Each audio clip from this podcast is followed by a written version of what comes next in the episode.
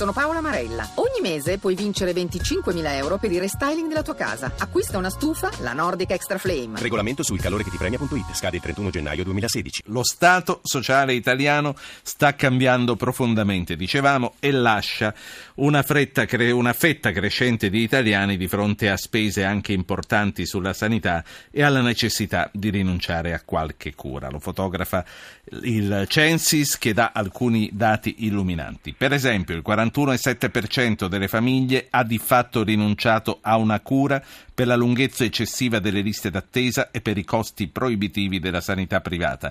Nonostante questo, noi paghiamo di tasca nostra il 18% della spesa sanitaria, contro il 7% della Francia e il 9% dell'Inghilterra. Ancora un dato, 3 milioni sono gli italiani non autosufficienti, oltre 1 milione e 3 le badanti per una spesa totale di 10 miliardi l'anno, che per la maggior parte vanno all'estero. Margherita De Bacche, giornalista scientifica, Corriere della sera. Non c'era bisogno del censis, ma ora i dati sono veramente sotto i nostri occhi.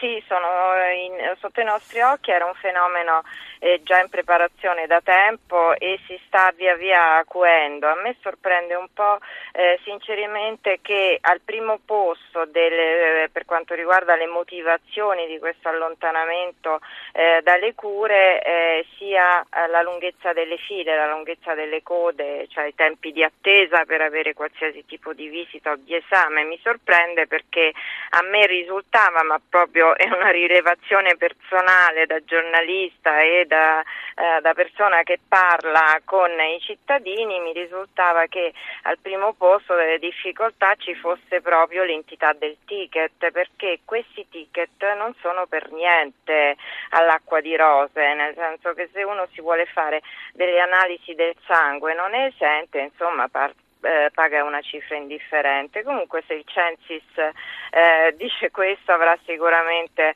un'unità di misura migliore della mia. Eh, sì. Al primo posto ci sono le, le cure dentarie come sempre. Quindi si rinuncia ad andare dal dentista perché... Si rinuncia ad andare, sì, perché è troppo caro, in effetti eh, sono cari. Poi eh, tra i fenomeni da segnalare c'è quello del, dei viaggi, non della speranza, i viaggi dentari all'estero dove a cifre molto molto più ridotte è possibile rifarsi impianti eh, che però sono viaggi sempre pericolosi, rischiosi perché chi va in questi posti di solito riceve cure non appropriate o cure che comunque poi nel giro di poco tempo devono essere riviste e rifatte se non addirittura da anni. Comunque sì. la situazione è sicuramente eh, molto eh, drammatica e eh, alla base secondo me eh, c'è il fatto che eh, non, non, è stato realizzato ma è difficile da realizzare il progetto avanzato da un po' da tutti i ministri di rivedere il sistema dei ticket eh, perché oggi eh, il ticket eh, è abbastanza alto e i cosiddetti ricchi, a me non, non piace usare queste definizioni, questi, eh, queste parole, sì. però i cosiddetti ricchi par, eh, pagano oh, il ticket, eh, un ticket della stessa entità di una persona che ha redditi molto molto inferiori, medio-bassi e insomma sono... In quanti, sono pure... in quanti italiani lo pagano il ticket? Eh, guarda, il ticket e infatti è un paradosso perché eh, a non pagare il ticket, soprattutto al sud, io sono negata per i numeri, che però mi risulta siano addirittura, non vorrei sbagliare, l'80% degli italiani sono esenti ticket, ma può, può darsi, ti dico, sì. eh, sono piuttosto... Però mi risulta che la cifra superi eh, sovente il 60% comunque ecco, nelle diverse regioni. Sì, e per cui c'è eh, una, un una discrepanza fra i dati del Censis eh, perché, che dipendono dalle cure, dalle, dalle, dalle code, dicono, mm, e, e, e, questa alta percentuale di esenti ticket. E poi c'è la sanità privata troppo cara. Uh, Margherita De Bach, uh, abbiamo detto la bocca e i denti. Io temo che ne vada anche della prevenzione, quindi quando uno non ha una malattia conclamata, se deve farsi una mammografia, se deve farsi un PSA o altre analisi comunque di prevenzioni, magari rinuncia, rimanda, le farà, le, pensa che le farà più avanti.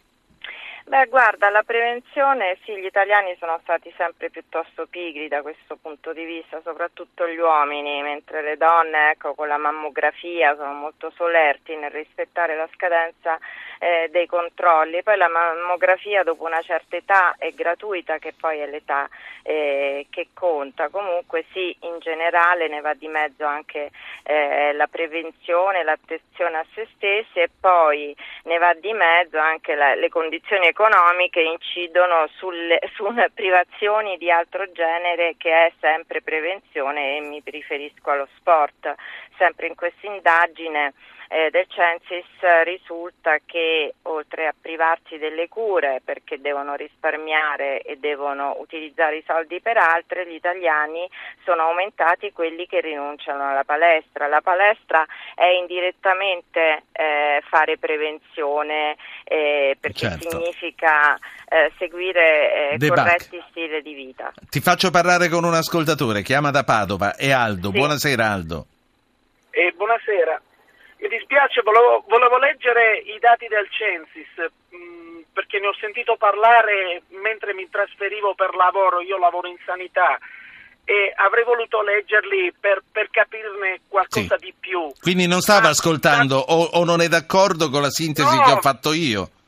E nei dati Censis io ritrovo quelle che sono le preoccupazioni del medico che lavora per i pazienti molti pazienti non hanno più la, la possibilità di accedere alle prestazioni sanitarie. Sì. E perché ci sono dei tempi di attesa lunghi sì. e perché devono... Signor Aldo, lei mi deve perdonare, ma è quello, è quello, che ho appena detto, è quello che stiamo discutendo, certo, proprio i dati e... del Censis di oggi. Quindi lei ha un elemento in più da portarci, ha, un, ha un'esperienza, visto che... Eh, appunto, e, e mi dica una sua testimonianza. Ma la, la testimonianza che le posso portare è questa che purtroppo l'accesso alle prestazioni sanitarie è sempre più difficile, peggiorerà sempre di più perché non stiamo programmando, non stiamo differenziando. Lei in quale settore della sanità lavora?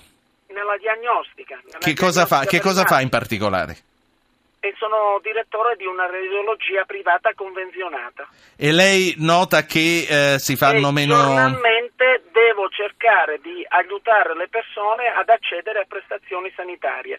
Se non ci crede può mandare una sua troupe da me. No, come, come, come faccia azienda. a non crederci? Lo immagino, ma lei come fa ad andare incontro? Abbassa i prezzi perché eh, lei è sanità ho, privata. Ho il vantaggio di conoscere dei colleghi che vedono le persone non più privatamente ma in, in convenzione chiamando direttamente il collega oppure molte volte intervenendo in prima persona. Grazie signor Aldo per questo intervento. Margherita De Bacca, andiamo verso la conclusione. L'immigrato, ce lo chiediamo spesso, quanto pesa sul nostro servizio nazionale?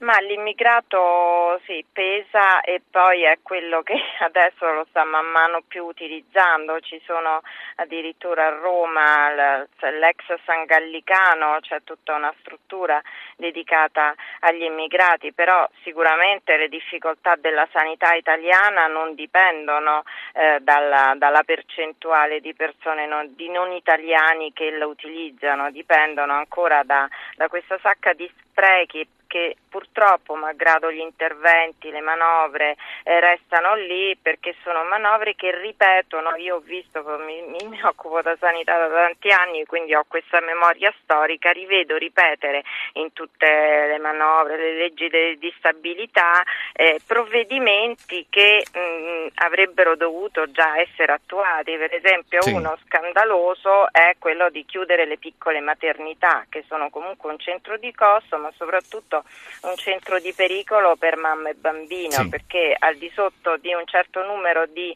posti letto il parto non è sicuro. Margherita, sono... sì, no, no, eh, concludiamo, concludiamo, su questo, quindi con la eh, necessità di dare un'inversione di tendenza a questa chiusura disinvolta dei reparti di maternità. Io ti ringrazio, Margherita Di Bach, giornalista del Corriere della Sera che si occupa di sanità e di scienza.